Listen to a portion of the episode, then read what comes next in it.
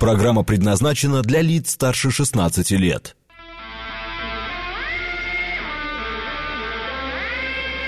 Восемь часов 7 минут, пятница, сентябрь, день 29.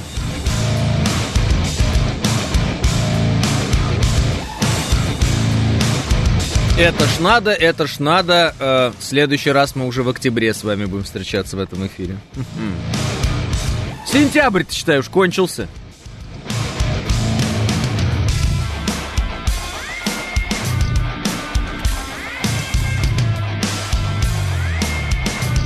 Три балла пробки в Москве, 14 градусов на улице.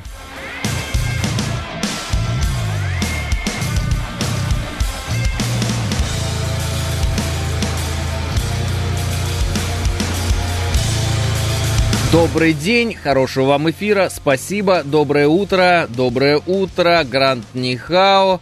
Доброе утро, хороших выходных. Илхом говорит, что любит новости с Фоминой, они его заводят. Это грех так говорить. Ну, в смысле, не грех, конечно. Добрый пятница, Алексей, и вам. Пятница, ура, пишет Спира. Доброе утро, хорошего... Ну, сразу видно, что люди, конечно, любят свою работу, потому что пятницу встречают как один из самых великих праздников вообще в жизни. Ну, честно, соглашусь с вами. Какая бы там работа ни была, как бы она вам ни нравилась, все равно вот надо отдыхать, и пятница, да, это возможность общения с друзьями, родными, близкими, всякими разными вот этими, семья, как они там называются, вот это вот все. И это хорошо, правильно? Кто начал зимнюю резину ставить, пишет Денис. Ну это слишком рано, но это вы, Денис, уже как-то, я не знаю. Не то, что сентябрь заканчивается, вообще, пишет Виктор. А я на рыбалочку завтра, пишет Мышел. Сложно вас понять, но знаю, что есть такие люди. Так. Доброе утро. У меня есть знакомый, который с удаленки с пандемией не выходил, завидую, пишет Спира. Да, можно. Вот мы об этом, кстати, сегодня разговаривали, пересеклись, когда с Ромой Щукиным разговаривали. Я говорю, может быть, сейчас вот опять там что-то, какой-то новый вид ковида. Говорю, может, нас отправят домой опять по домам, будем оттуда вести. Вот. Так хорошо не ездить, знаете. Ну, это ж трата времени ездить туда-сюда. И вот я смотрю, весь город куда-то едет постоянно. Зачем? Вот объективно, когда мы сидели на ковиде все, никто никуда не ездил. Что мы что-то потеряли в этом смысле? Ну, правда. Ну, помнишь те времена? Или ты ездил? Ты, конечно, ездил, понятно. У вас такая работа совсем. Слушай, гнилая работа абсолютно. Грязная. Dirty job. Вот это вот. Ну, что поделать? Кто-то должен был ее делать. Старик, кто-то должен был это делать. Поэтому, в целом, лучше же было. Ну, вот мы не приезжали, вам же здесь явно лучше было и веселее, и приятнее, правильно? А я еще шипы не снимал, пишет 08. Это посмотрели сериал «Король и Шут», до сих пор шипы даже не сняли. Ха-ха-ха. Да, доставка была очень быстрая, пишет Денис. Мой работодатель против удаленки, пишет «За». Чем занимается работодатель? Просто если не Министерство обороны, то какая причина не работать на удаленке? Ну, просто мне хотелось узнать. Конечно, если Министерство обороны, я понимаю, почему могут быть против удаленки. Вот. Хорошая шутка, мне кажется, да? Последние дни лета, пишет Сергей. Так смотрите, какой сентябрь-то выпал нам. Жарко прям. Сегодня я вчера смотрел погоду на сегодня. Ведь завтра сегодня будет вчера, да, вот знаете такое?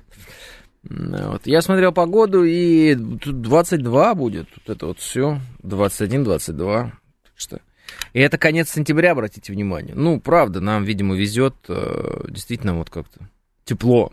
Сентябрь в Москве стал самым сухим и теплым месяцем за 145 лет метеонаблюдения, рассказал Вильфанд, и Илья нам его цитирует. 145 лет не было такого сентября, как сейчас. А вчера, сегодня было завтра, пишет Иван. И то правда, Иван. Сентябрь прям горел, значит, хорошо 3 сентября отгуляли, пишет Спира. Один год было так тепло в сентябре, а потом весь январь -30, пишет Денис. Слушать, думать, знать, правильные глаголы, доброе утро, страна, пишет Евгений Дубровский. Да-да, с 2006 года такой жары не помню. Слушайте, нам говорят 145 лет, а вы говорите с 2006 года. Я, конечно, все понимаю, но есть какие-то просчеты у вас явно. Интересно, в этом году немцы завернут без нашего... завернут, не знаю, что такое завернуть без нашего газа? Убираем территорию, ввозим мусор, хотите, уйдем на удаленку, пишет Косарь. Нет, возите и убирайте. Только у вас почему-то написано «ввозим мусор». Давайте вывозите его тогда уже. Пора вывозить уже начинать. Удаленку отменили, а работаем в открытом офисе, и все поголовно, кто чихает, кто соплями кашляет, итог болеем по кругу без остановки. Идиоты, пишет Василий. Вот. Октоберфест в разгаре, жители Саксонии, бесчисленное количество раз хитруют нации. Это вы мой текст мне присылаете от видео с Октоберфеста, где... Ну, это сейчас говорят, зигуют, а так в целом это нацистское приветствие. Нацистское приветствие. Немцы друг друга в Саксонии приветствуют. Можешь показать. У меня есть телеграм. Это все, естественно, это под гитлеровский, один из гитлеровских маршей, Эрика называется. Все происходит. Видео эпичное. Если кто-то пропустил, то нагоните, посмотрите. У меня в телеграм, я вчера выкладывал. Телеграм называется «Гудошников». Порадуйтесь за Германию, посмотрите, куда калибром бить, если что. У Тумберг удачный год и в кутузке посидела и с погодой угадала, пишет Абелиф Акинфлаев. Мне все равно, я ковидом уже переболел в сентябре, могу и на удаленке годик, могу и в офисе. Не, ну правда же, многие абсолютно не нужны на работе, вот они приезжают, они дольше едут и дольше назад едут, а на работе они, в принципе, не нужны, все можно было сделать и с дистанции. Смотрим видео, Октоберфест, нацистские марши играют, и вот эти люди, смотрим. А где, что ты не надо? Здесь нужен звук, старичок. Как тебе? Опа-па, смотри. Классно, да? Ты пропустил, наверное, да, такое? Ты не пропускай, ты подпишись на телеграм-канал Гудошников. Это я. И никогда не пропустишь такие веселые вечеринки. Вот так. Ну, спасибо тебе большое. Так, ты вспомни, как ты дома на удаленке ругался со своей женщиной, когда эфир был. Не ругался я, Спира, как я могу вспомнить то, чего не было? С этой удаленки до сих пор лишний вес не скинул, но ее нафиг, пишет и он. Жрат меньше надо, и он. Доброе, а я 6 октября в отпуск на моря. Ха, пишет Гиви. Идите, делайте прививки от гриппа, люди, пишет Юлия. Грязный нацик, Влани Пап говорит. Да. Ярослав Гунько, тот самый нацист 98-летний, ему, вы знаете, дозвонились по телефону, и он начал жаловаться. Сейчас я, во-первых, найду этот звонок, я себе его не выкладывал. Ну, не знаю, почему, что-то как-то не захотелось. Но я это пришлю тебе, старик, и мы это покажем с тобой. Мы это с тобой покажем. Так... Сейчас. И все остальные тоже послушают. Все, ты получил это видео. И там нужен именно телефонный разговор. Короче, смотрите. Канадское телевидение дозвонилось до вот этого деда-нациста, Гунько, 98-летнего, которого Зеленский с Трюдо чествовали. И тот разговорился. Говорит, я столкнулся с такой ненавистью, что вам трудно даже представить. Все, чего я хотел, это тихо покинуть этот мир в кругу своей семьи, а теперь я буду вынужден уехать к своим друзьям в Южную Америку, сказал Гунько. Забавно, что он собирается уехать к друзьям в Южную Америку. Я так понимаю, что это тоже другие нацисты, которые бежали с территории Европы в какой-то момент просто в Латинскую Америку. То есть Гунько побежит теперь к другим нацистам престарелым, а просто хотел умереть в кругу семьи. А не надо было устраивать геноцид евреев, русских, белорусов, поляков. И тогда, может быть, можно было рассчитывать на спокойную смерть в кругу своей семьи. Либо, если уж ты это делал, хотя бы не ходить в канадский парламент и там не рисоваться в своей вышиванке. И не делать вид, что ты герой войны, а не нацистский преступник. Было бы неплохо, было бы неплохо. Если бы у кого-то хватило мозгов. Но ни у кого мозгов не хватило. И это тоже неплохо, потому что обнажило сущность и Канады, и Украины нынешней. Да и вообще западного мира, кстати, тоже всего. Ну, давай, пап, включай. Вот. Да-да. Ну, это они его это когда они его... Вот, когда они ему аплодировали, показывается. И... Ох, ныне... Вот. Если бы я только знал, с чем мне придется столкнуться, я бы не пошел на это. Мне 98 лет. Я столкнулся с такой ненавистью, что вам трудно даже представить. Бедняжка. Ну все, спасибо большое. То есть, смотрите, нацист, который имеет непосредственное отношение к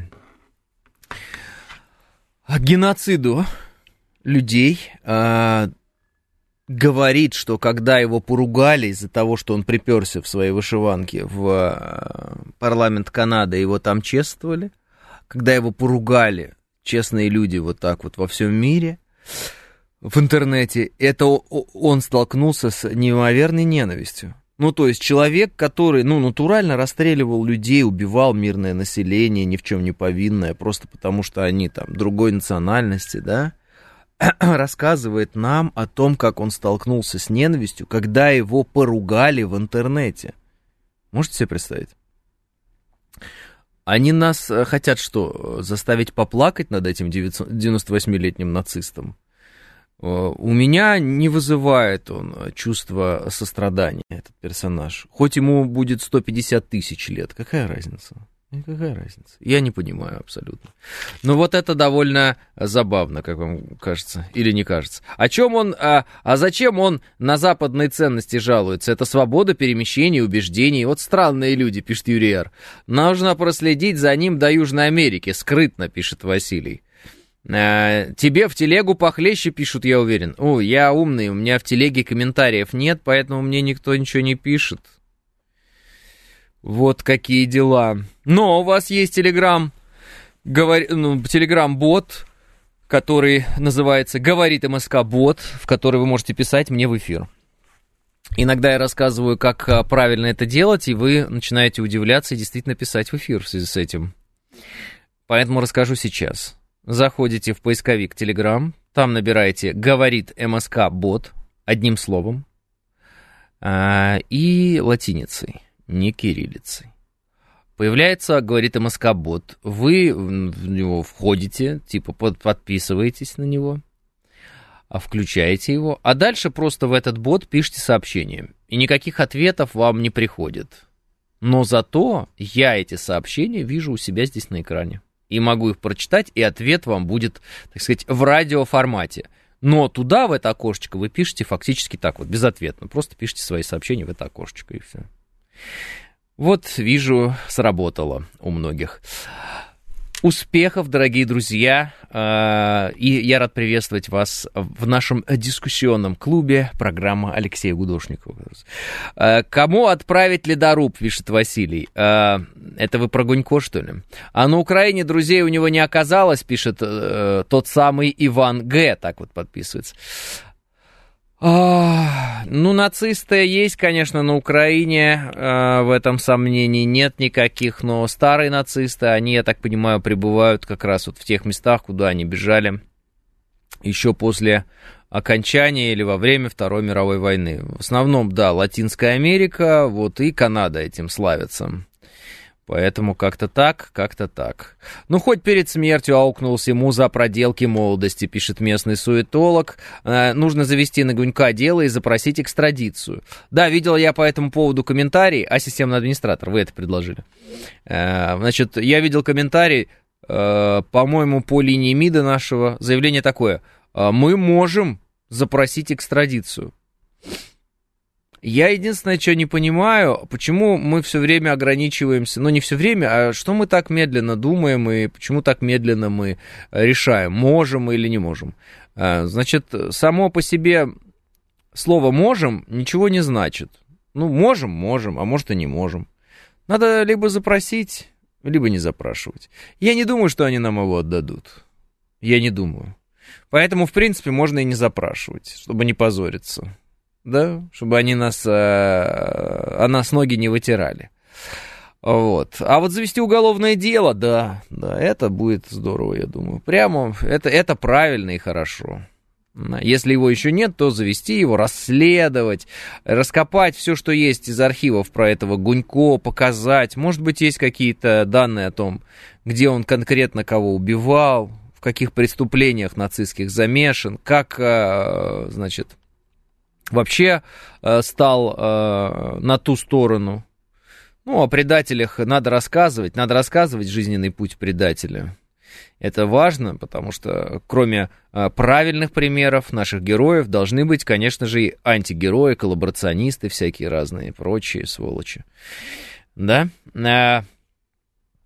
Алексей, уж какой раз делаю, как вы говорите, но непонятно, вы меня видите, пишет Ольга. Да, вот видите, Ольга, я и прочитал как раз ваше сообщение. Просто сообщений много, и поэтому, может быть, я какие-то и не читаю. Но знайте, что если вы сделали все так, как я вам сказал по поводу этого Telegram, говорит Москобот, они вот здесь видны, эти сообщения. Видны. Просто я могу пропускать из-за объема сообщений какие-то не видеть. Просто это уже проблема моя, а не ваша. Петрова и Башарова отправить за нациком старым, правильно запросить экстрадицию, пишет Маугли. Про видео с вашего канала о праздновании Октоберфеста рассказали? Рассказали и показали. Чтобы ни у кого не было сомнений, что не только на Украине сегодня есть нацисты. И когда мы говорим, что Украина стала пристанищем нацистов со всего мира, это тоже не преувеличение. Нацисты туда едут из разных стран. Да? Помимо наемников, у которых нет таких убеждений, они просто за деньги туда едут, есть и убежденные нацисты. Именно нацисты. Именно люди, исповедующие эту идеологию. Понимаете, да? Это просто нужно знать 100% и как бы не игнорировать. Потому что некоторые говорят, что это не так. Нет, это так. Действительно, сегодня Украина — это вот такое место скопления всех этих людей со многих-многих стран мира, из многих стран мира. Видео с Октоберфеста — это русская пропаганда, пишет I Believe Fucking Life. Да, правильно, I Believe, вы молодец большой, так и надо. Вы, как это, в Канаде так делают. Если вдруг позвали нациста куда-то, то сразу говорите, это русская пропаганда. Мы-то это вообще хорошие ребята. Если вдруг где-то что-то пошло не так, всегда можно сослаться на русскую пропаганду. Я понял ваш сарказм, сатиру, вы молодец. Вот. Кто-то зачем-то подписался Гудошников в Телеграме и пишет мне сообщение, которое подписано Гудошников и подписано «Я самый лучший радиоведущий». Хорошо, я понял, спасибо вам большое, это очень весело. Вот. Кто будет дурковать и забивать своим дуркованием сообщения других, а другие стараются сказать что-то осознанное, интересное, вот и так далее, тех будем блокировать, дорогие друзья, потому что мы следим за чистотой нашего диалога. Не от слова «часто», а слова «чисто». Понимаете, да? Чтобы все было... Ну, хочется говорить с людьми осознанными. С теми, кто придуривается, ну, не хочется. Это что-то потеря времени. Стоял в очереди на кассу в магазине во Франкфурте, пишет Русселхоф. Арабы, я и два пожилых немца лет 60. Немцы между собой обсудили, что сейчас самое время для прихода нового Адольфа. Вот как-то так, пишет Русселхоф. Ничего себе... Ну да, с другой стороны, чего? Как нацизм угрожал немцам? Ну, если только они не были, например, коммунистами, да? Вот. Я обратил внимание в определенный момент на вопрос, как могут сегодня... ну, представители некоторых национальностей, так скажем, со спокойствием относиться к этим вот нацистам украинским нынешним, да, радикальным националистам. У многих же вопрос такой возникал. Есть ответ, он очень простой. Сегодняшние радикальные националисты украинские, они же нацисты украинские, видят своей целью убийство русских. Соответственно, все, кто не считает себя русским, по ошибке чувствуют себя в некой безопасности, и поэтому они безразличны к этому геноциду, который эти нацисты устраивали в отношении русского народа Донбасса на протяжении многих лет, например. Они просто думают, что до них это не дотянется, и их это не коснется. Они, конечно, глубоко ошибаются. Если нацисты сегодня заняты именно русскими, это не значит, что они завтра, если по какой-то странному стечению обстоятельств они возьмут верх, по какому-то, они не возьмутся за всех остальных, обязательно возьмутся. Но повезло всем этим равнодушным к беде русского человека другим людям, других национальностей, им повезло, мы нацистов разобьем. И поэтому не придется вам страдать вместе с нами в этом смысле, вот, или после нас, не придется. Какая-то такая ситуация, но вот она действительно такая банальная, и она такая вот абсолютно шкурная, что ли, эта позиция. Ну, они же русских ненавидят, они же русских убивать собираются, они же русский язык везде запрещают, они же русским снимают номера с автомобилей, они же русским запрещают носить майку с надписью «Я русский», правильно? Они же нам-то не запрещают. То есть это такой узконаправленный нацизм, по сути, против именно русского народа. Почему? Я думаю, все очень просто, потому что именно русский народ разбил нацизм. И это, конечно, вот этот реваншизм, он и направлен против тех, кто разбил нацизм. Все очень так вот банально, просто и доходчиво.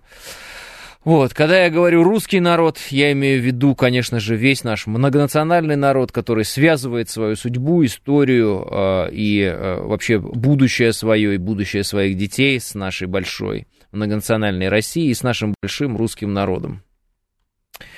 Так, да не нацисты, а русофобы, русофобизм, пишет Максимилианус. Максимилианус, я же не пытаюсь спорить о терминах, я просто говорю максимально доходчивое и понятное слово, за которым есть определенный набор действий того или иного человека, и мы понимаем, кто он такой и как он будет действовать. В принципе, по своим действиям они, конечно, нацисты. Вот, ну вот и все, я лишь об этом. 8:30 новости.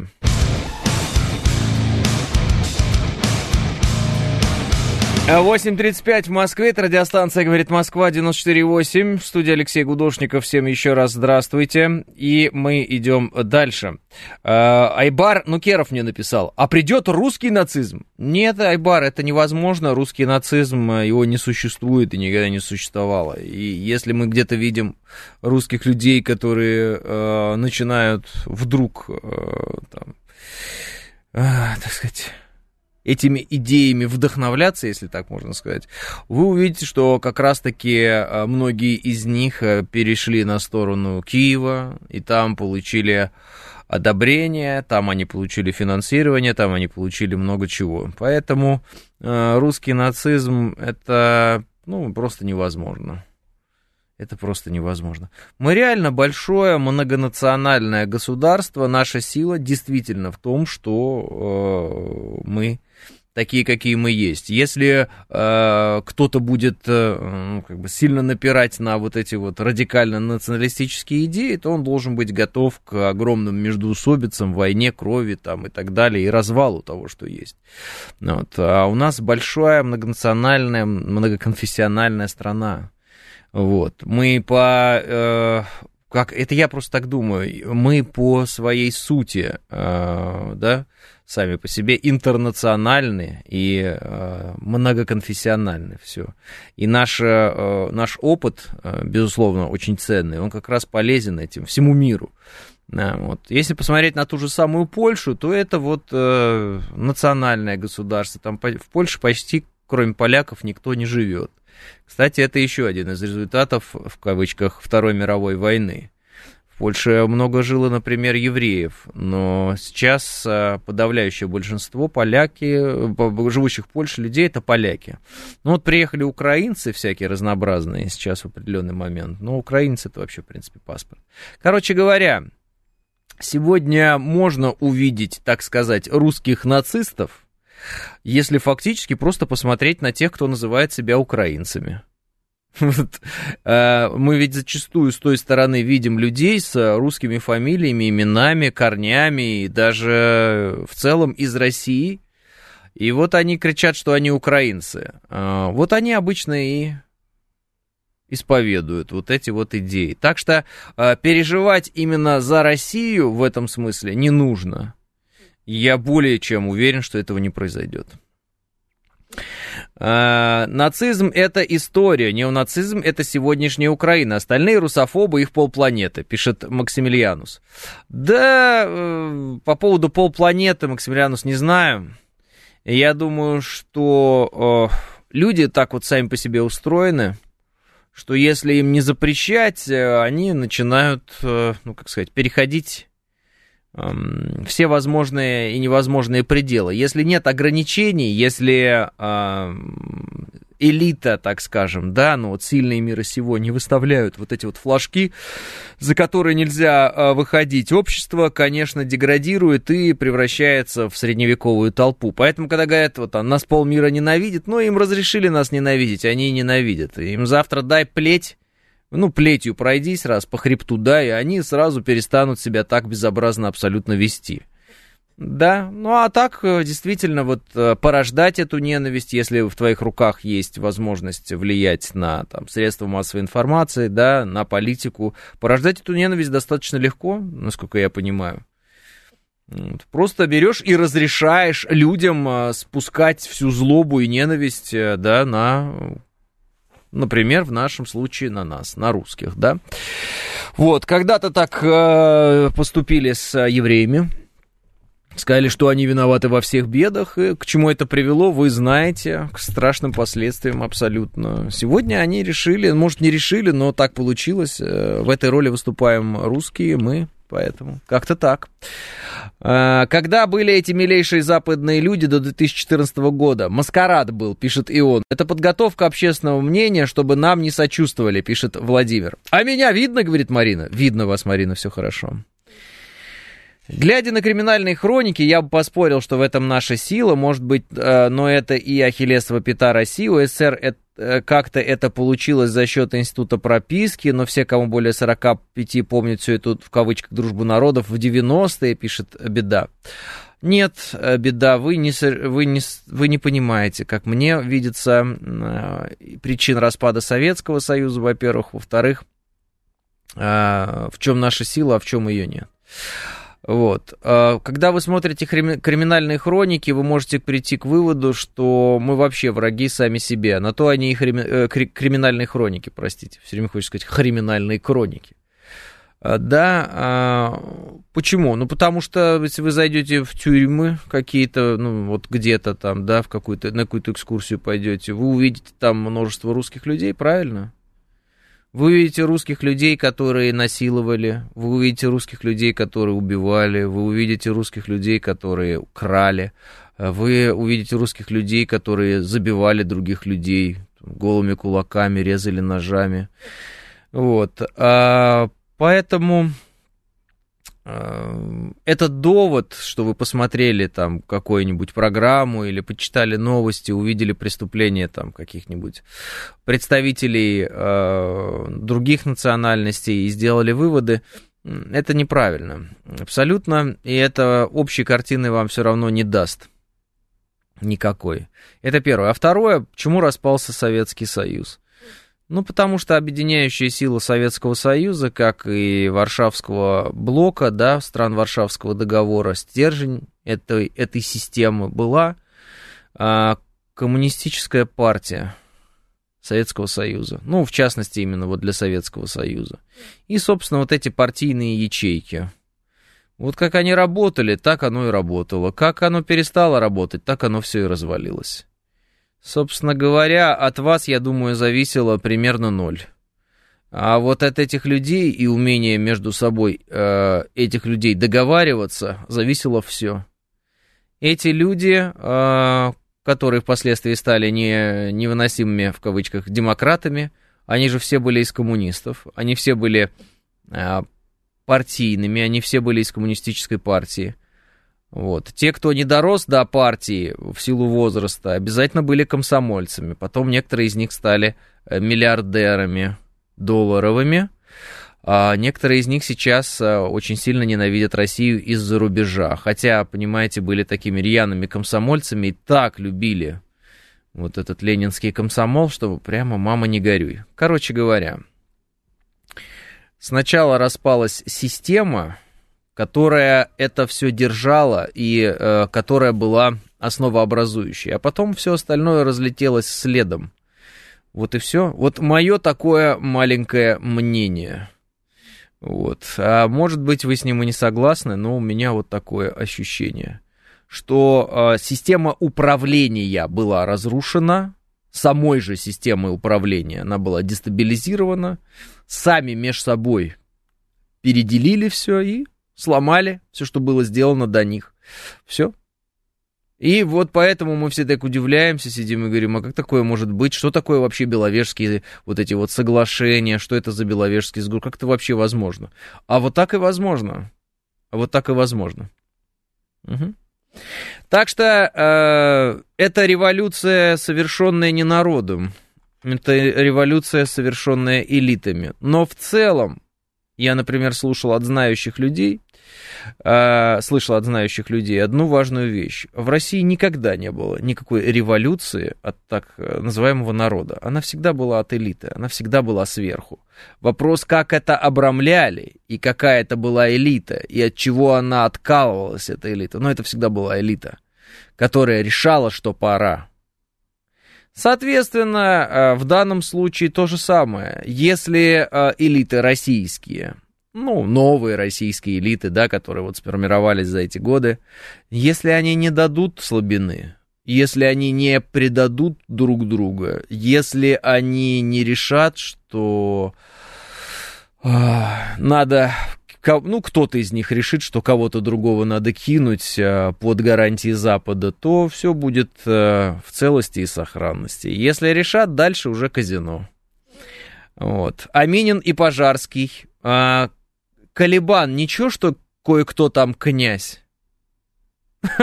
Ну, так вот, вы просто... Минин и Пожарский, по фамилиям, как говорится. А я что-то слышал, там кто-то был князь, нет? Вы осведомитесь по этому поводу.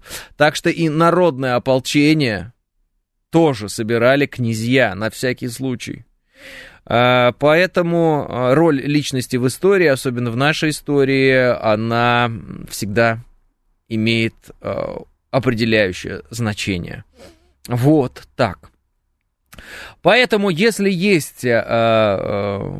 Например, вот в Советском Союзе, да, вот эта управляющая роль, формирующая роль, вот, главная государственная, она была в руках Коммунистической партии Советского Союза. Как только Коммунистическая партия посыпалась, так все остальное и посыпалось. Вот и все. Как сейчас? Ну, задайтесь сами вопросом. Вот. И думайте. Где наши уязвимые места? Враги наши, я думаю, знают, какие наши места уязвимы. Это как во время Первой мировой, когда отказ царя от власти началось с мирной женской демонстрации, а потом народ сам не понял, как так получилось, пишет Виктор Шу. Гражданин Минин и князь Пожарский, пишет Валерий. Вот и так оно и есть. Так если у нас своих преступников хватает, так зачем нам тогда еще приезжие бандиты из соседних стран с другим менталитетом, с накрученной за 30 лет ненавистью к нам, пишет Финист. Финист, вы меня задолбали своими странными сообщениями, которые, выглядят как сообщение, объясню вам коротко, человека, который оторван от действительности. Объясню, в чем ваша оторванность от действительности.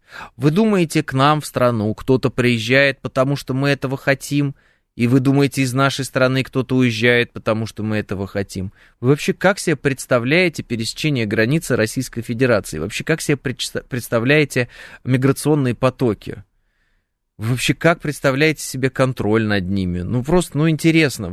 У вас какая-то такая фантазия, вам кажется, у нас вот железная стена, везде есть дверь, в которую заходят только те люди, которые нам нужны, как вы говорите, или как вы считаете? А зачем нам нужны бандиты и преступники, которых мы здесь все вместе, ну, как бы, наша земля рожает, они растут, ходят в школу, там, не знаю, в садик, в школу, а потом начинают резать своих соседей. Вот зачем они нам? А зачем нам алкашня вот эта вся пропитая, которой забиты многие квартиры в Москве? Ну, просто вот эти алкаши сидят, ничего не делают целыми днями. Просто откуда-то, не знаю, у них есть деньги на алкоголь. И их вот зачем-то из старых домов по программе реновации перевозят в новые дома. И всем соседям достается вместе с новыми квартирами старые соседи, вот эти вот прекрасные все, вонючие алкоголики всякие разные, которые постоянно курят в подъезде и дебоширят. Вот зачем они нам? Вот скажите мне, Финист. Они нам полезны очень сильно, они нам всем нужны, мы их так вот сильно любим. Это жизнь, это жизнь. И люди разные. И есть люди, которые идут по темной тропе, есть люди, которые идут по светлой тропе. Вот. И то, как вы изъясняетесь, говорит мне о том, что вы примитивизируете жизнь. Но вы ее можете примитивизировать, конечно, но она от этого понятнее и проще не станет. Она только в вашей голове такая, понятная и простая. А на самом деле все очень и очень сложно. Вот и все. Финист, ясный сокол. А вот финист расист, пишет Айбар. Ну, может быть, финист и расист, черт его знает, я не знаю. Мне кажется, финист просто не понимает, как жизнь устроена. Ему кажется, что можно заранее определить, где плохой человек, а где хороший. Ну, как это сделать? Никак это не сделать.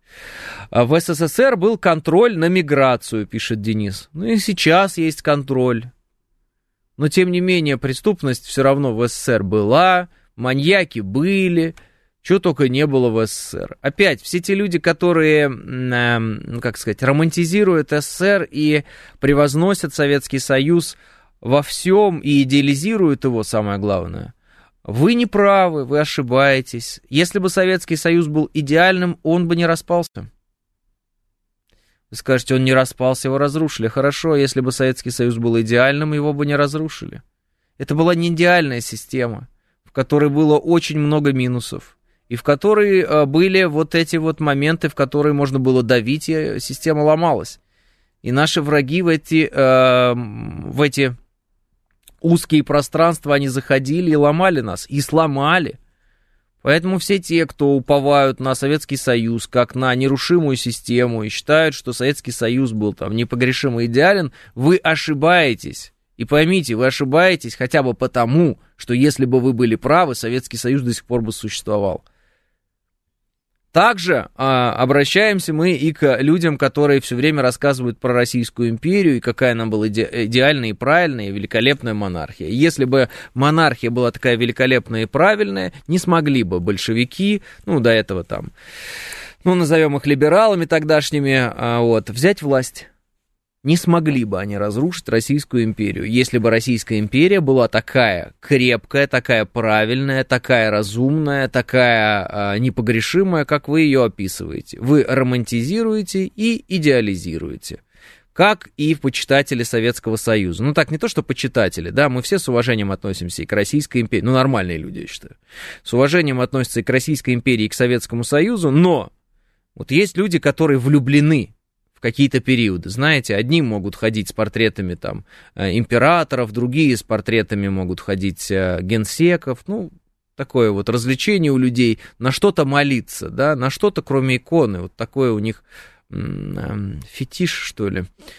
Вот. Так вот, эти люди, влюбленные в тот или иной период прошлого, просто не понимают одной вещи. Если бы это была система сильнее, если бы она была работоспособнее, если бы она была идеальнее, чем те системы, которые существуют помимо этой, мы бы не проиграли.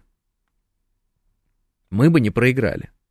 И поэтому сегодня, когда мы видим мир, в котором мы предлагаем многополярную систему, а американцы отстаивают систему гегемонии и власть одной страны над всеми остальными, то бишь своей страны, Соединенных Штатов Америки, мы победим не потому, что мы сильнее американцев, или там у нас больше ракет каких-нибудь, или еще что-то, или там какие-то другие процессы вы можете себе там в голове придумать.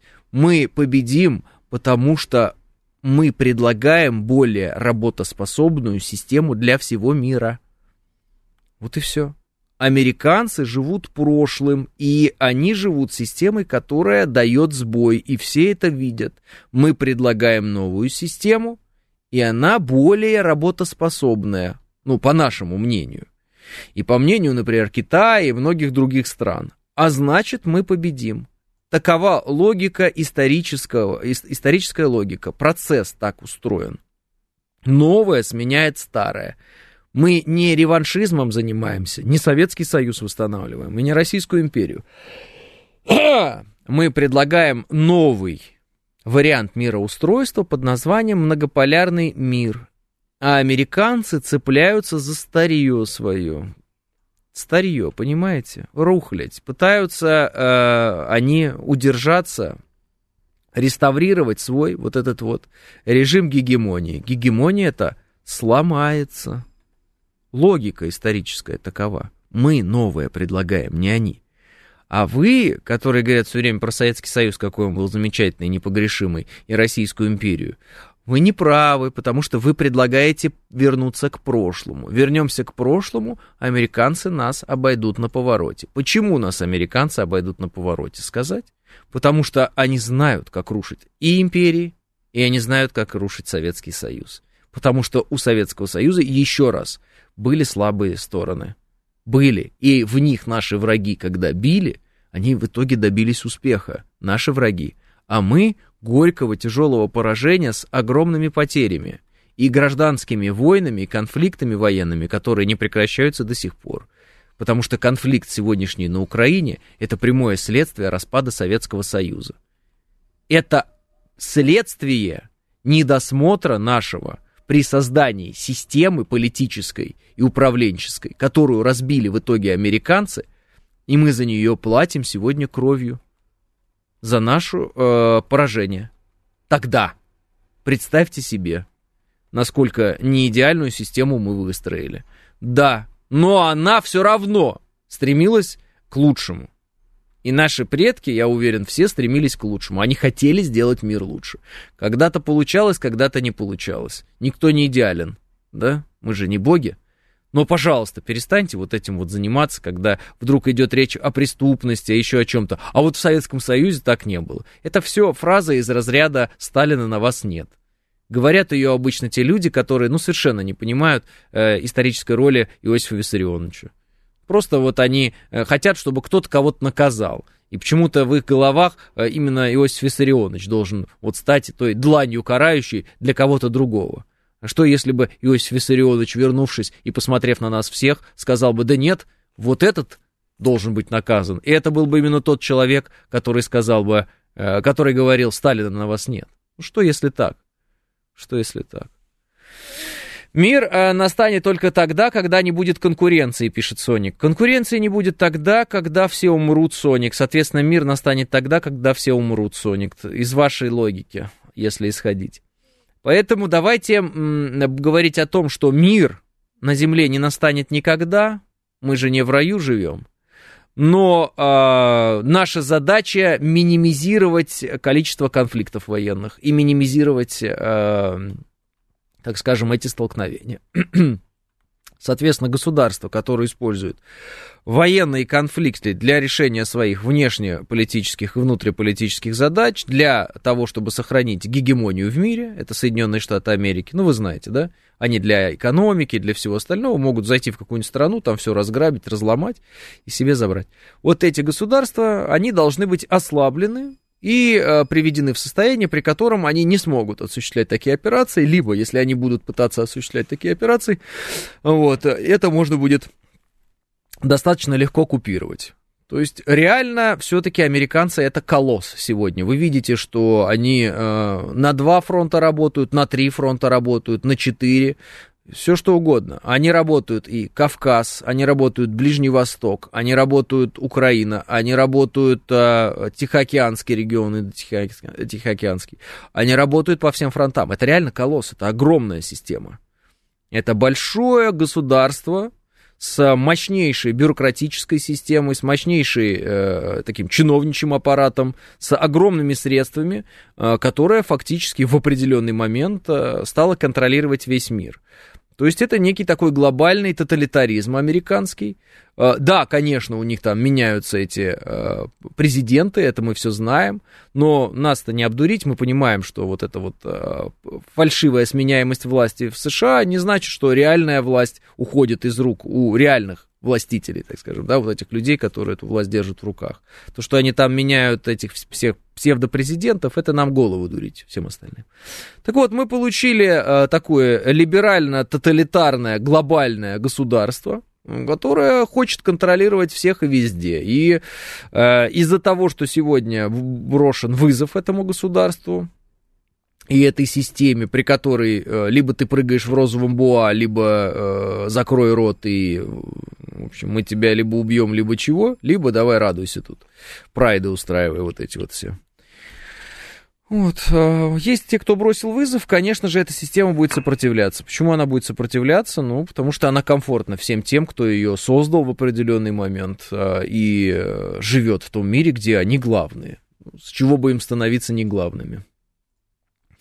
Так вы же про Россию говорите, ведь сейчас именно Россия использует войну для решения внутренних проблем, пишет Айбар. Нет, я ни в коем случае не говорю про Россию, Айбар. Вы, как и многие слушатели, зрители, там в интернете я вижу люди, просто не можете позволить себе мыслить чуть шире. Когда кто-то считает, что обстоятельства такие... Как вы описываете, опишу их коротко, значит, большая страшная Россия напала на маленькую мирную Украину.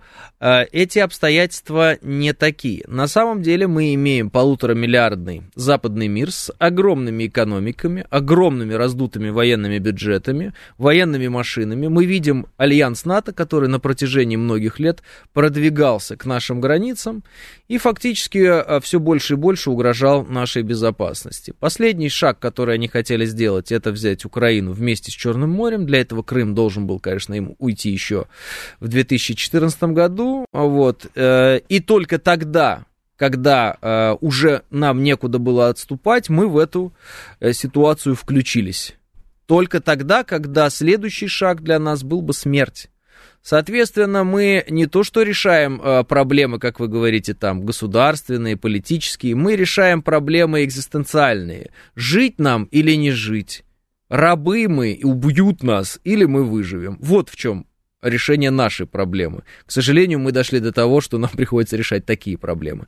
А американцы решают совершенно другие проблемы. Они решают проблему свою гегемонии в мире. То есть они будут всем миром руководить или только регионом, а каким регионом? Понимаете?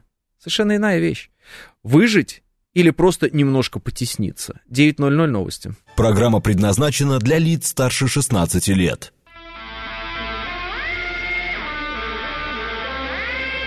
9:07, пятница, сентябрь, день 27.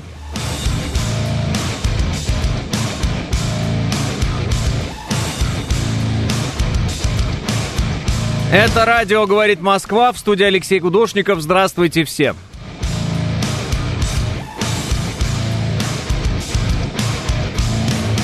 Вижу ваши сообщения по поводу экзистенциальности и так далее. Обязательно сейчас их прочитаю. 4 балла пробки в Москве, 15 градусов. Ну вот Айбар мне пишет, так и США может такой казуистикой заниматься и оправдывать все свои военные операции. Ну, во-первых, все-таки вам надо научиться формулировать свои фразы, как мне кажется, Айбар, потому что они, как бы вам сказать, содержат в себе некое отношение. Объясню, в чем смысл. Вы говорите, такой же. имея в виду, что мы занимаемся казуистикой.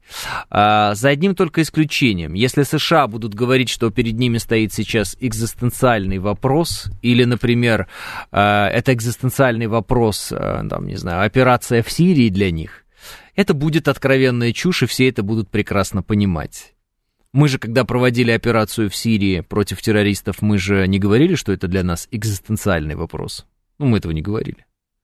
Мы говорили, лучше террористов уничтожать где-то там, чем здесь, да, ну, но не более того. Соответственно, если американцы будут утверждать, что все эти конфликты, которые происходят на других континентах у них, это экзистенциальный для них вопрос, ну, в это поверит только какой-то уж совсем сильный, больной фанат Америки, не более того. Потому что это будет чушь. Вот. Что же касается конкретно России, конкретно конфликта, ну, так скажем, на Черном море, да, это, безусловно, для России экзистенциальный вопрос. Это вопрос существования юга России. Вот, это вопрос существования остальной России. Это более чем очевидно, и все это прекрасно знают. Вот. И, соответственно, если вдруг США будут заниматься, как вы говорите, казуистикой, да, но я бы сказал, риторикой, и говорить, что им страшно угрожает конфликт на Украине, если они там проиграют, все прекрасно понимают, что это чушь. Ну, это просто чушь. Вот. А нам же не надо даже ничего объяснять лишний раз, всем и так понятно, почему мы конкретно в этом конфликте проявляем именно ту активность, которую проявляем, именно так активно. Есть же другие государства, которые тоже к нам плохо относятся, да, и плохо про нас говорили там, или еще что-то, или там готовили, но почему именно здесь? Ну вот потому что. Потому что это не казуистика, потому что это не риторика, а потому что это реально вопрос жизни и смерти, и все. Кроме вас еще написал Алекс. Кто бы осмелился напасть на ядерную державу? А так мы сами влезли, теперь тратим миллиарды, а Запад ждет нашего истощения, чтобы потом купить по дешевке. Не просто так же многие из тех, кто был ближе к информации в верхах, либо уехал, либо перевезли детей. Сразу видно, что это сообщение качества комментария в Ютьюбе, но хорошо, Алекс, отвечу коротко. Значит, те, кто был в верхах, уехал и перевез детей не на Украину же, правда? Ну, давайте так вот, откровенно, Алекс. Они перевезли этих своих детей и сами уехали в какие-то такие страны, типа, наверное, Соединенных Штатов Америки, насколько мы понимаем. Да? А почему они туда переехали, объяснять не будем. Это и так ясно, там у них деньги, они туда выводили капиталы и выехали сами. Все ясно, убежали. Предатели. Хорошо, понятно. Уезжают они в Америку, думая, что мы будем с американцами воевать? Нет. Они не думают, что мы с американцами напрямую будем воевать, и не думают, что будет термоядерный конфликт. Ну и в конечном счете, если термоядерный конфликт будет, какая разница, где они будут находиться, здесь или в Америке? Термоядерный конфликт — это конфликт, который приведет к уничтожению десятков миллионов человек, может быть, сотен миллионов человек, может быть, миллиардов человек на Земле, и поэтому, в принципе, без разницы, где они на этот момент будут. Соответственно, они, чтобы сохранить свои капиталы, прилюдно разрывали связи с Россией, покидали Россию, чтобы не остаться без денег своих, которые они в определенный момент вывели за рубеж. И чтобы не остаться без своих там семей и любовниц, которые у них уже давно за рубежом живут. Это предатели, они убежали. Вот и весь комментарий. Теперь вопрос по поводу, кто бы осмелился напасть на ядерную державу. Ну как-то же, воевал Советский Союз в тот момент, когда у него было ядерное оружие, и как-то вел военные конфликты. Как-то американцы, имея на руках ядерное оружие, почему-то где-то воевали, и почему-то несли потери, и почему-то не применяли это ядерное оружие. Вот как-то так получалось, почему-то. Никогда вы не задавались по этому поводу вопросами, попробуйте задаться. Вот. И еще один момент. На ядерную державу впрямую никто и не нападает. Обратите внимание, американцы на нас прямо не нападают. Ну, не идут американские танки с там, флагами американскими на нас. Идут американские танки, но под украинскими флагами. Ну, вот знаете, это все эту прокси-войну. Американцам удобно воевать с нами, нашими же руками. Украинцы, это ведь еще вчера мы. Ну, просто им промыли мозги, и, собственно, они используются как дешевый материал для этой войны. Ну, бросают их в топку войны, да и все. Ни более, ни менее. Вот как-то так. Удобнее же это. Ну, Линдси Грэм же это объяснил, что это очень удобно и хорошо, очень выгодно. Надо в такой конфликт вкладываться, потому что американские солдаты не умирают.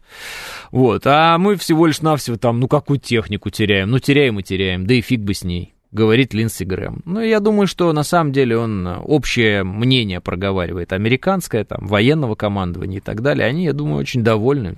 Почему нет? Супер. Поэтому атаковать ядерную державу еще как бы осмелились. Просто для этого есть специальные методы атаки, которые вот вам кажутся, ну, как бы невозможными, или вы их просто не видите, или не хотите увидеть. Вот. По поводу «сами влезли», еще раз всем рекомендую посмотреть карту продвижения НАТО на восток.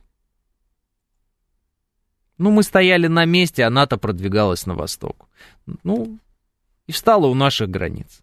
Поэтому сами влезли, влезли бы мы, не влезли. От того, что Украина была бы в НАТО, нам бы лучше стало. Вот сейчас вот выходят всякие разные там блогеры, не блогеры, и вот Россия не хотела увеличения границы с НАТО, а теперь граница стала больше, потому что взяли Финляндию.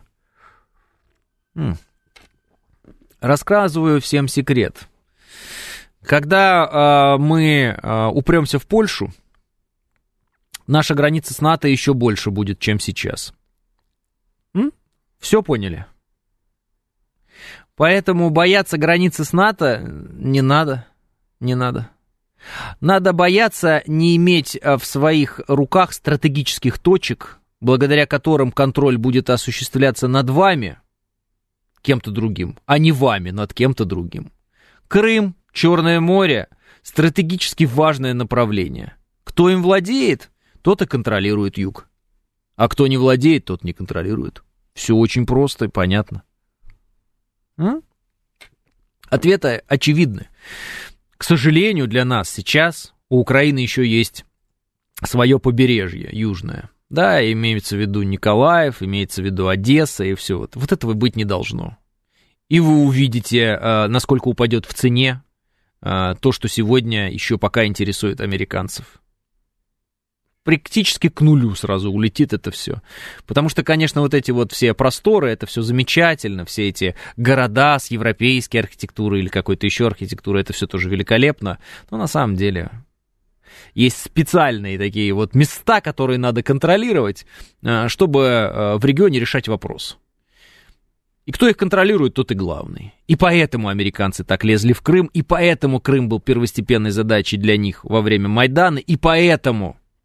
Когда Крым ушел у них из-под носа, они затаились, но не прекратили того, что они хотели, да? Вот. И поэтому все их сейчас там атаки эти бесплодные, контрнаступы так называемые, они нацелены на то, чтобы перерубить сухопутный коридор для того, чтобы отделить Крым от России, да, ударить по мосту, перерубить сухопутный коридор и забрать Крым. Это очень простая задача. Для них Донбасс, внимание, второстепенен. Донбасс нужен был даже, как мне видится, во многом для того, чтобы нас провоцировать постоянно и унижать. Постоянно бить по русским людям и как бы ничего за это в ответ не получать. 8 лет убивать людей и ничего в ответ не получать за это. Издеваться.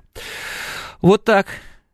А нам сухопутный коридор нужен был для того, чтобы они не могли одной ракетой, двумя или каким-нибудь грузовиком перерубить между нами и Крымом сообщение. И вот у нас есть этот сухопутный коридор. И они его не возьмут. А мы его удержим. А потом расширим. А потом, я думаю, как вот по картам Великой Отечественной войны. Сначала нужно получить контроль над левобережной Украиной. А потом уже решать по правому берегу. Вот как-то так. Ну, я так думаю. Может быть, совершенно другие планы у всех. Осторожней с пропагандой неприменения ядерного оружия, а то серый кардинал СМЕРШа запишет в криптохохлы и распорядится расстрелять. Что вот вы пишете, ТТ? Прикол, это шутка какая-то, не знаю, я не понял, может прикол. Дадим всем, как во Вьетнаме, там, ну ладно. Вы себя слышите, бояться границ НАТО не надо, а началом СВО не стало ли приближение границ НАТО к России, нужно уже определиться, пишет Эдуард. Эдуард, вы слышите, что я говорю вам или нет? Есть точки, которые надо контролировать. Если НАТО, приближаясь, контролирует Черное море, то мы никто. Если мы контролируем Черное море и стоим в упор к НАТО, это их проблема, а не наша. Не понимаете? Поймите. Поймите, важно, где проходит соприкосновение с врагом. Важно. Это важно. Понимаете? Одно дело фронт проходит под Москвой, а другое дело под Берлином. Понятно или непонятно? Они свой фронт двигали. И двигали бы его дальше. Мы остановили это движение. Бояться самой границы с НАТО не надо. Бояться надо того, где эта граница находится. Если она находится в 4 минутах подлетного времени к Москве, например, ракеты. Какой-нибудь гиперзвуковой. Вот этого надо бояться. И поэтому ее надо двигать. От нас. Потому что они ее двигали к нам. Неужели надо быть 7 пядей во лбу, Эдуард, чтобы сообразить, что я вам говорю? Ну, правда, это прям надо быть очень умным. Мне кажется, любой школьник нас понимает. Еще тут надо говорить, что карта в проекции Меркатора выглядит не так, как на Земле, и от этого зависят точки контроля. Это тоже очень важный момент, безусловно, потому что Земля, она все-таки, ну, так скажем, шарообразная, да?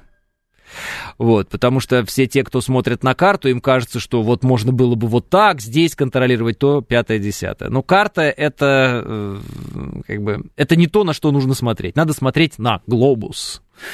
И тогда станет понятно, да, как ближе до Америки, вот, что важно, что не важно, что американцам сложно контролировать, что нам проще контролировать. Вот, как они к нам продвигаются, через какие они страны могут заходить. Удивительные миры открываются, когда покупаешь глобус. Просто купите глобус. Желательно, чтобы там были, ну, вот этот вот, как это, господи, политическая карта, в общем, была мира. То есть, чтобы вот государства, они были вот как государство обозначены. Не просто там какой-нибудь рельеф земли, вот это вам все не надо. Просто как государство. И откроете для себя много всякого разного интересного сразу. Когда вот так вот сверху посмотрите, через ось земную глянете там... Ну нет, не через ось, а через полюс. Вот так вот посмотрите. Ось она там под углом.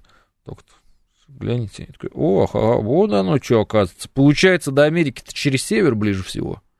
Такие, знаешь, знающие открытия бывают. А еще если бы мы сидели сложа руки после захвата Крыма и Черного моря, они бы захотели контроля Каспия, и получили бы мы Каспий, Черное море, Балтийское море под НАТО, пишет Андрей. Я более чем уверен, что сейчас их вся эта заварушка, которую они варят в Армении, там, да, и в Азербайджане они активничают, американцы, она нужна для контроля Каспия. Вообще, в идеале они бы хотели контролировать Балтику, Черное море, Каспий. Это идеальная система контроля над всей Россией. Все. Ты тогда контролируешь Россию от севера, ну, я имею в виду именно западную часть России, да, центральную часть России, от севера до юга. С Каспия можно ударить по Уралу, куда хочешь. Куда хочешь вообще. Весь Урал все простреливается с Каспия. Правильно я говорю или неправильно я говорю? Ну, Волга вся простреливается точно вообще, без вопросов, без всяких. Вот, с Балтики простреливается весь север наш. С Черного моря весь юг какой, можно такой, какой хочешь вообще, все что угодно. Все. Вот очень просто и легко и удобно. Вот. Ну, с Каспием такая проблема, что, конечно, вот местечко такое, как сказать, закрытое, да? Вроде и море, а вроде и озеро какая-то, вот такая история с ним, с Каспием. Но, с другой стороны, я вот думаю, если Турция захочет все-таки там с Азербайджаном чуть пошире там как-то дела свои обустроить, и, скажем, какой-то коридор прорубить через Армению, и Турция получит возможность какого-то более плотного, может быть, контроля над Каспием. Турция — страна НАТО. Не знаю.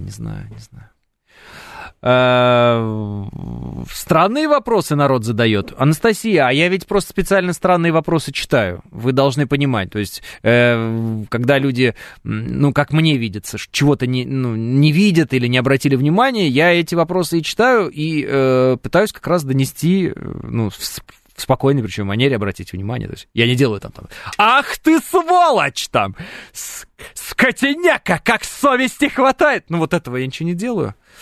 Со временем научился. Я пытаюсь объяснить, потому что... А вдруг действительно человек, ну, просто не заметил. Такое же может быть. Вот. Каспий мельчает сильно. Я там недавно был, пишет Григорий. Еще Севморпуть покоя не дает. Севморпуть, естественно, не будет давать покоя именно по той простой причине, что до Америки через север ближе всего.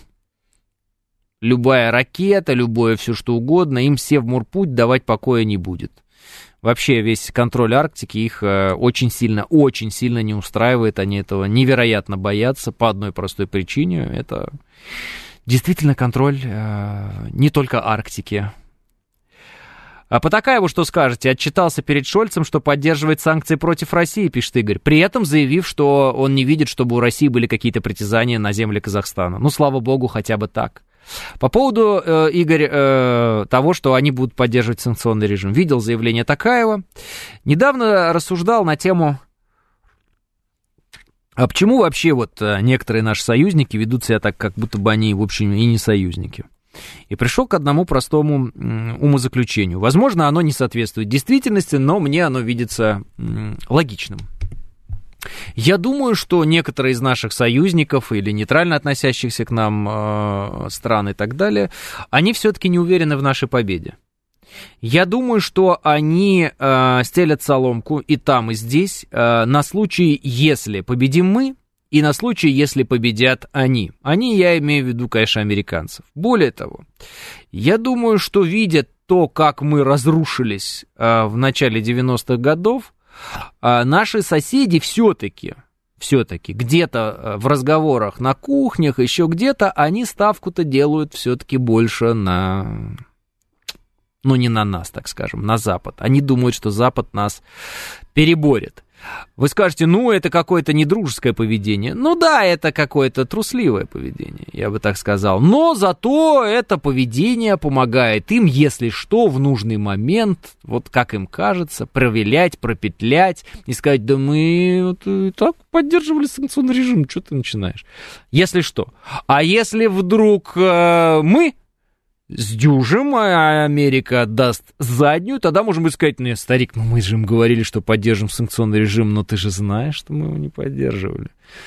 Ну, то есть они просто беспокоятся о себе и стелят себе соломку везде и делают так, как делают, потому что они беспокоятся именно о своей судьбе. А что будет, если Россия победит, а мы с ней рассорились? Плохо будет. А что будет, если американцы победят Россию, а мы с ними рассорились? Ой, плохо будет. Вот и приходится танцевать вот этот весь балет. Занять позицию жесткую за нас, ну, мы уже видим, что так делать никто не будет. Ну, они так вот сели, представляете, сели за столом, все такие, что будем вообще? Все такие, да ну нафиг надо, давай не будем, давай просто типа нейтральные. Все такие, ой, а давайте, правда, нейтральные. И все, и сидят нейтральные такие. Ну, а что, хорошо. Свои ресурсы не тратят, не боятся, ну, там, не страшно им, ничего такого. Ну, и прекрасно. Сидят и наблюдают с ветки. Ну, вот. А другое дело, что когда вдруг у кого-то что-то происходит из наших союзников, и они такие, а мы ничего делать сами не будем, а Россия давай за нас из костра там что-то горящее тащи своими голыми руками, а мы такие, ребят, подождите, а вы сами-то, может, будете делать? Они такие, мы не будем, мы такие, ну вы не будете, так и мы не будем, ха-ха-ха! И они такие, опа, это что-то новое в плане России. Это я сейчас не про Казахстан, вы поняли меня. Вот, да? Это что-то новое. Да, это что-то новое, это называется прагматичные взаимоотношения. Если вы прагматы, если вы, видя борьбу России с Соединенными Штатами Америки, решаете из понятных соображений держать такой, ну, скажем, нейтралитет, мы понимаем эти соображения. Вам просто страшно, что кто-то из нас победит и оказаться не на той стороне в какой-то момент. Ну, вы держите такой нейтралитет, но не забывайте, что и мы тоже в случае чего можем держать нейтралитет. Мы можем это делать очень уверенно, спокойно, без всяких проблем. Для нас это не будет чем-то очень сложным. Держать нейтралитет вообще удобно. Имейте это в виду. Поэтому, когда играете в нейтралитет с Россией, когда играете вот в это вот все сидение на всех стульях, здесь мы Шольцу руку пожмем, там у нас жена поедет, с Зеленским пообнимается, ну так и мы можем быть нейтральными, абсолютно спокойными. Мы тоже можем быть буквоедами какими-то, да, казуистикой можем юридической заниматься, изучать документы, говорить, а вот здесь запятая не там стоит, все что угодно. Так что если ты требуешь от России полной отдачи, если требуешь от России дружбы, ты и сам должен дружить. Если ты весь такой прагмат, жди от России такого же прагматичного отношения. Если ты к этому готов, здорово. Если ты к этому не готов, зачем тогда ты начинаешь играть в эту игру? Но, я говорю, мое ощущение такое. Наши соседи, да и не только, просто не уверены в том, что мы победим. Сражаться вместе с нами за нашу победу они не хотят. И они просто ждут, а кто победит? Наша задача победить, и после этого вы увидите, как наши соседи подрейфуют в нашу сторону. Такое мое частное мнение. 9:30 новости.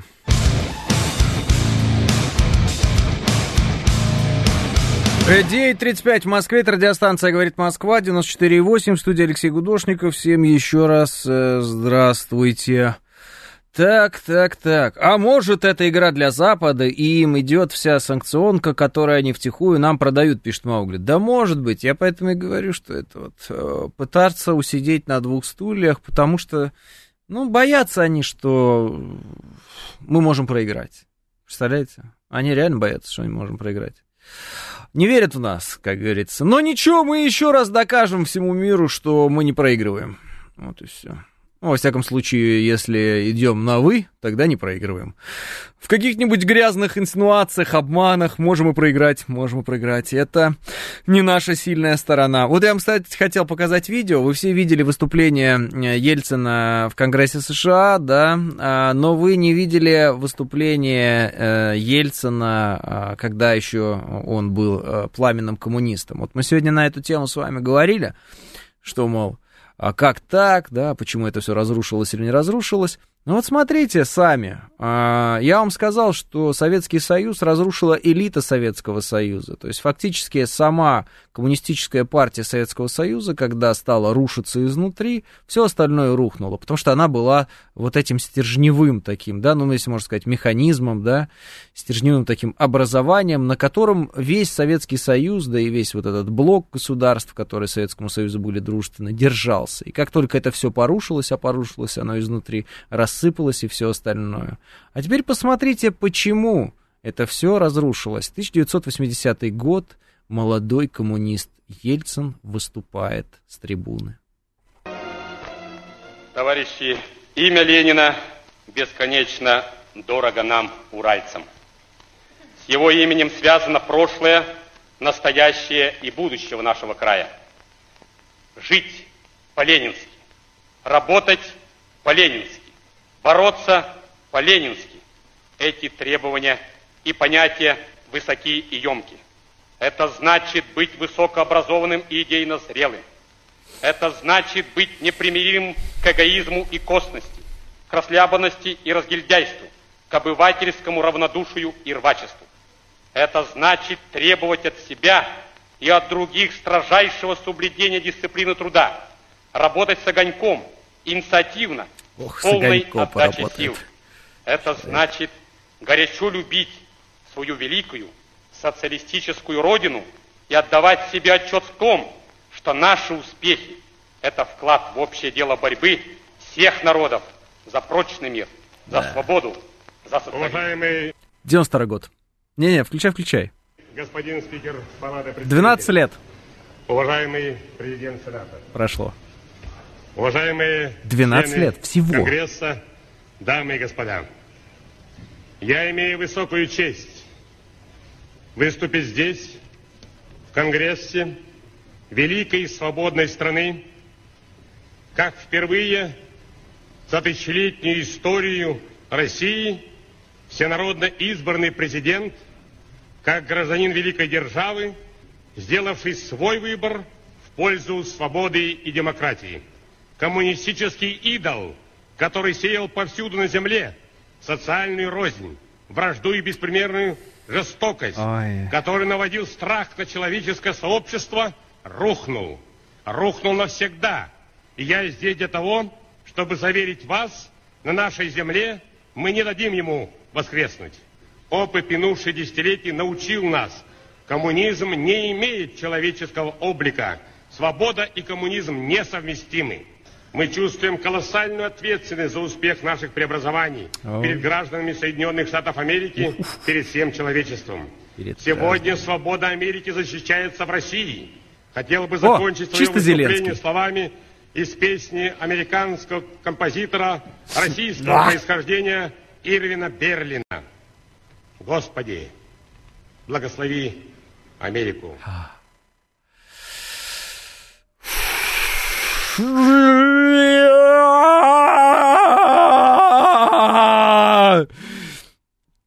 Как же ужасно, наверное, было в 92-м году это просто увидеть по телевизору человеку, который искренне любит свою родину.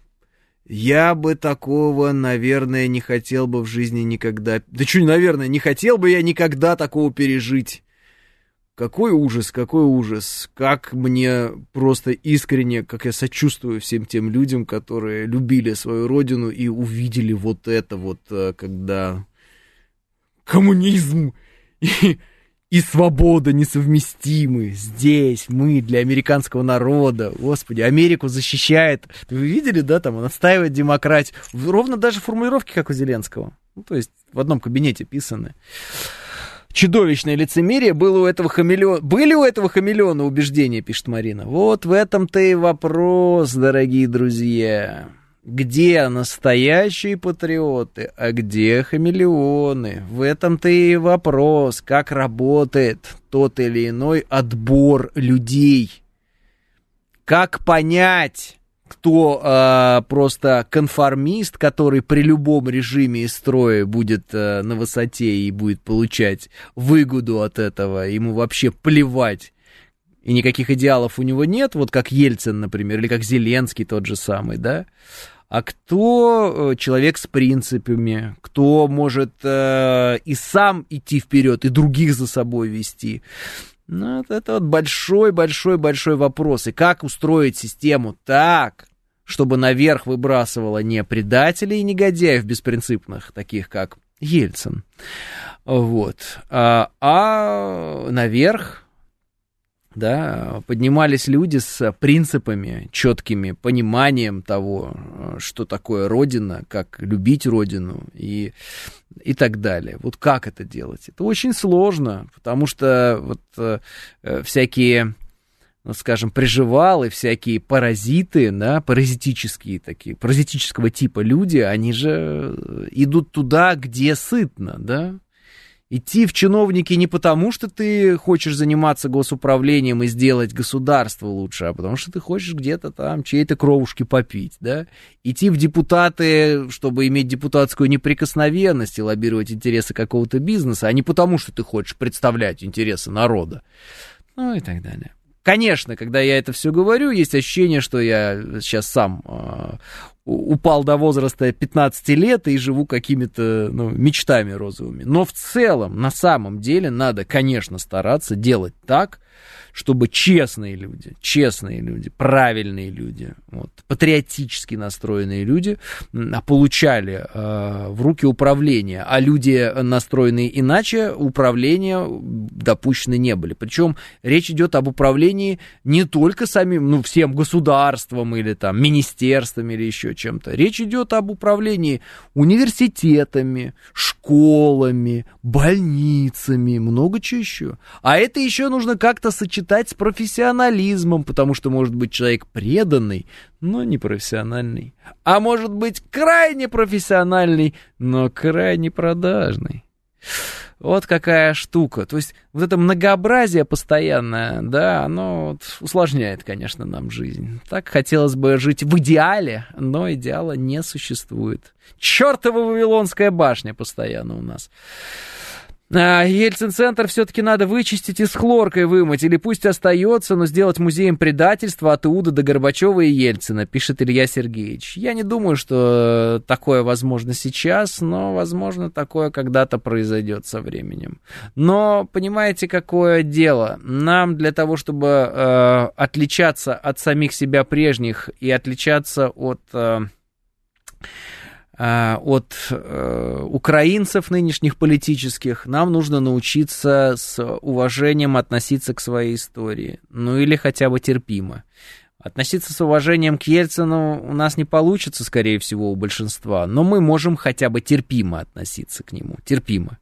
Нам нужно научиться принимать свою историю, историю своей страны, историю всех наших вместе взятых семей, да, которые сливаются в историю страны. Нам нужно научиться воспринимать эту историю в полноте, где есть и красные, и белые, где есть победители и проигравшие, где есть герои и предатели, где есть все. Все и сразу. Да? Есть бунтовщики, есть те, кто этот бунт там подавлял. Все есть. Все есть. Противопоставляю нашу историю ей же. И на этом, пытаясь заработать сегодня политические очки или какие-то там еще очки, не знаю, может быть, личные, в плане разговоров с друзьями, мы разжигаем пожары тех войн, которые уже на самом деле прошли. Вот есть у меня такое ощущение. Поэтому мы должны смотреть, мне видится так, на Ельцина, как на пример того, что человек может менять свое поведение и взгляды на 180 градусов. Это значит, что такая опасность существует всегда. И помимо того, что у нас должна быть четкая система отбора, да, людей, которые в итоге могут стать лидерами нашего государства в будущем, у нас еще и должна быть система ограничения возможностей лидера государства, вот, который уже пришел ко власти. Понимаете, да? То есть вот раз прорвался какой-то человек, был патриотом, был хорошим, все правильно делал, за Россию родил, а потом хоп, и коммунистический идол пал. И вот, чтобы этого не произошло, у него должны быть определенные рамки, за которые он не может выйти. И вот над созданием этой системы, которая обезопасит нас от проблемы странного, да, вот странной личности там в руководстве нашей страны, такое вот, ну, бывает у американцев, посмотрите, у них уже второй раз или там, какой уже раз такая вот такая осечка, у них лидер страны, ну, странного поведения человек. У нас бы уже, наверное, если так случилось, все бы разлетелось бы в клочья. То есть у нас вот многое зависит именно от лидера. Сильный лидер, сильная страна, а слабый лидер, слабая страна.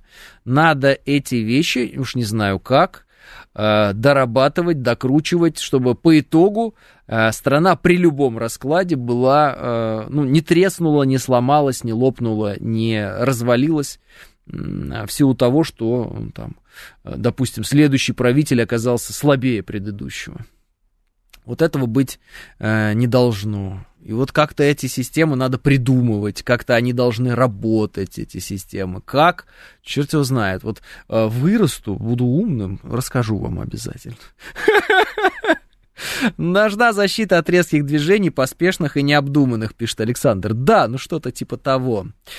Он же потом спился, совесть замучила, когда осознал последствия, пишет Маугли. Не знаю, Маугли, я не пытаюсь мыслить этими категориями, там, совесть кого-то мучила или не мучила. Я просто вижу, что у нас была система, при которой лидер этой системы имел власть делать с ней все, что ему заблагорассудится. И как только в лидерство в этой системе выбился человек с странными, так скажем, взглядами, беспринципный человек. Вот, человек, который предал все те слова и идеалы, которые он вещал с высокой трибуны, будучи уже взрослым, да, он не мальчик там был далеко. Вот. Через 12 лет это все предало. Это значит, что у нас была система совершенно неправильно организованная, неправильно сделанная, неправильно созданная, приводящая, точнее, дающая возможности нашим врагам и, ну, скажем, глупцам из нас разрушить эту систему. Вот. Она была не идеальная. О чем я вот, в общем-то, и сказал, что она была не идеальная. Любая система, созданная человеком, не идеальная, на всякий случай говорю. У нас страна как стул на одной широкой ножке, а надо быть на четырех. Президент, суд, дума и общество, чтобы не сразу рухнуть, пишет Руслан Николаевич. Не знаю, Руслан Николаевич, может так, может не так. Я прочитал ваше сообщение, дальше уж как хотите. Леш, такое в любой стране во всем мире за всю историю. Не могут всегда быть сильными. Да, конечно, но надо стараться даже там при каких-то вот этих, да, движениях по синусу или там по косинусу, да, волнообразных движениях, чтобы ты не падал в пропасть. Да, чуть получше, да, чуть похуже, там, похитрее, нет, там, попроще, еще что-то. Где-то ослабли, где-то усилились. Не так, чтобы, знаете, из номера 1/2, да, улетать на, там, 150-е место. Мы же реально рухнули, мы же прям сокрушились, мы же прям в труху, понимаете? Прям в труху. Нас ядерной войны не было, но такое ощущение, что по нам она вот прошлась, эта ядерная война. Ее вот не было, но как будто была. Реально же ужасные последствия распада Советского Союза, катастрофические. Уже многие из нас, не то что устали наблюдать за последствиями распада Советского Союза, уже многие говорят, да когда же они, эти последствия, закончатся? Я же натурально, когда говорю, вот сейчас Армения и Азербайджан, вот. Это последствия распада Советского Союза. Украинская вот эта вся история. Это последствия распада Советского Союза. Вы понимаете? И вот куда ни ткни, какая проблема где ни возникнет, это все последствия распада Советского Союза. То есть это была очень мощная система, которая, ладно бы она там на 3-е место ушла, на 4-е, что-то случилось там, как-то надо было переформатироваться, что-то пошло не так. Но улетели-то в ноль, просто в ничто превратились, в какую-то колонию непонятную там, как нас называли, Белая Африка, страна-бензоколонка, в ничто, то есть вообще ужасное ничто. Как такое может быть? Тоже опыт нам всем. Говорят, в Китае, кстати, этот опыт изучают. Есть специальные институты, которые изучают опыт Советского Союза, в том числе, да, и в первую очередь негативный опыт распада Советского Союза. А как так могло произойти, что с такой высоты общество так быстро рушится и летит в тартарары? Как такое может быть? Советский Союз, да, в его пике это было высокоразвитое технологическое общество, развитое, мощное. Это было государство уровня, я говорю, 1-2 места. То есть мы с американцами, у нас соревнования. Остальные все нервно курили в сторонке. Они даже помыслить не могли о тех возможностях, которые были у нас, у американцев. И мы просто сказали «до свидания». Все, до свидания. И прям в какую-то канализацию рухнули. Там начали купаться, полоскать горло, кричать «Господи, благослови Америку!». Я думаю, что даже сами американцы не ожидали, что все так здорово получится. Я думаю, если бы они ожидали, что все так здорово получится, они бы получше подготовились и, конечно, не дали бы нам оклематься и из этого анабиоза, из этой алкогольной комы выйти и сказать: ребят, все, спокойно, не-не-не-не, у нас тут ядерное оружие, мы вообще-то равноправные с вами, мы можем говорить с вами на равных. И нам такие: чего? Ты только в луже валялся, собственной блевотины. Ты только валялся в луже, целовал нам ботинок и говорил: Америка, благослови тебя, Америка! И тут ты встал такой в костюме напротив нас и говоришь: мы равные. Ты чё? Ты гонишь, дядя, что ты погнал, что ли, ты вцепил четкий под крадули, ты что, ты конкретно равен нам, что ли, гонишь? Мы говорим: ты давай не гэкай. С кем не бывает. Затянулся отпуск, пятница так обернулась, 20 лет мы там или сколько, 10 лет, 20, не знаю, в анабиозе были. Но мы сейчас, это все, мы другие ребята, мы сейчас по спорту ударили. Видели ролик в интернете, где ходят за таким мужиком, но он в плохом состоянии, сильно постоянно пьет, лицо такое опухшее, алкогольное. И он говорит, вообще, ну, так скажем, пофиг. Вообще пофиг, пофиг, пофиг, вообще пофиг, да пофиг. Недавно смотрю новость, он бросил пить, хорошо выглядит. Вот это про нас. Вот мы ходили и вообще пофиг, тапок заминирован, вообще пофиг. И американцы все, вот это да, вот это класс. Спасибо вообще, thank you God, значит, спасибо Господи, thanks Lord. За то, что русские такие сумасшедшие и сами себя просто об стену убили и все. И так здорово, ничего делать даже уже и не надо. Вся проблема в том, что мы вдруг вспомнили, что подождите. Кажется, у меня где-то был костюм. Надели костюм, посмотрели в зеркало. Побриться, что ли? Побрились. Че я пью вообще? Вот так вот. Да не буду я пить. Я буду на турники ходить. Вот и началось. А американцы уже по ноздре, видите, гоняют. Они такие, что это такое? Что это за спортсмен тут такой появился? И не понимают. Вот. Дима заминированный тапок, пишет Миша Николаев. Так его зовут, этого человека? А вот. Ветчина в банках в наборах гумпомощи вкусная была, пишет Строгинский. Да, какие омерзительные были сосиски вот эти американские, помните, которые первые на рынок попали? Чисто вот бумага какая-то прессованная. Супер, театр одного актера. Спасибо большое, Ольга, постарался специально вас как-то развлечь.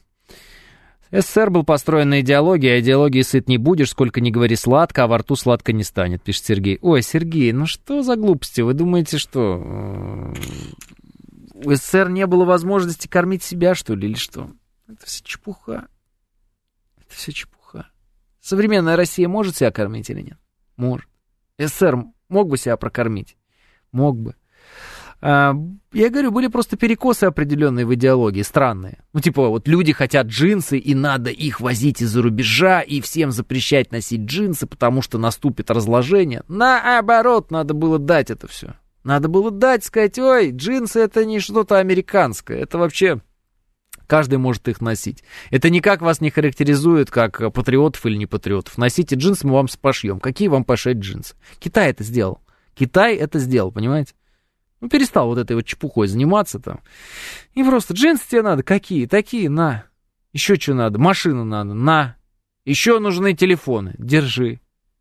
Пылесос, на. И все. И все. И уникальность Запада в плане быта пропала. Запад сегодня не может купить нас за колбасу, потому что у нас у самих есть колбаса. 50 сортов, 60 сортов. Она есть просто и все. Ну, невозможно прийти и говорить, а у нас есть бургер. И все такие, что за бургер? Мать готов продать за бургер. Хочу бургер, все едят бургер, пьют колу, что это такое? Мы знаем, что такое кола, мы знаем, что такое бургер, мы сами все умеем делать. И это не что-то впечатляющее. Просто газировка с определенным вкусом. И просто котлета между булок. Ха-ха-ха-ха-ха-ха. Кому-нибудь, может быть, смешно было. Вот и все. Купить не на что, мифа нет. В чем сегодня миф Америки? В свободах? Каких свободах? Мы видим, что свободы у всех примерно одинаковые. Вот. Чем больше денег, тем ты и свободнее, да?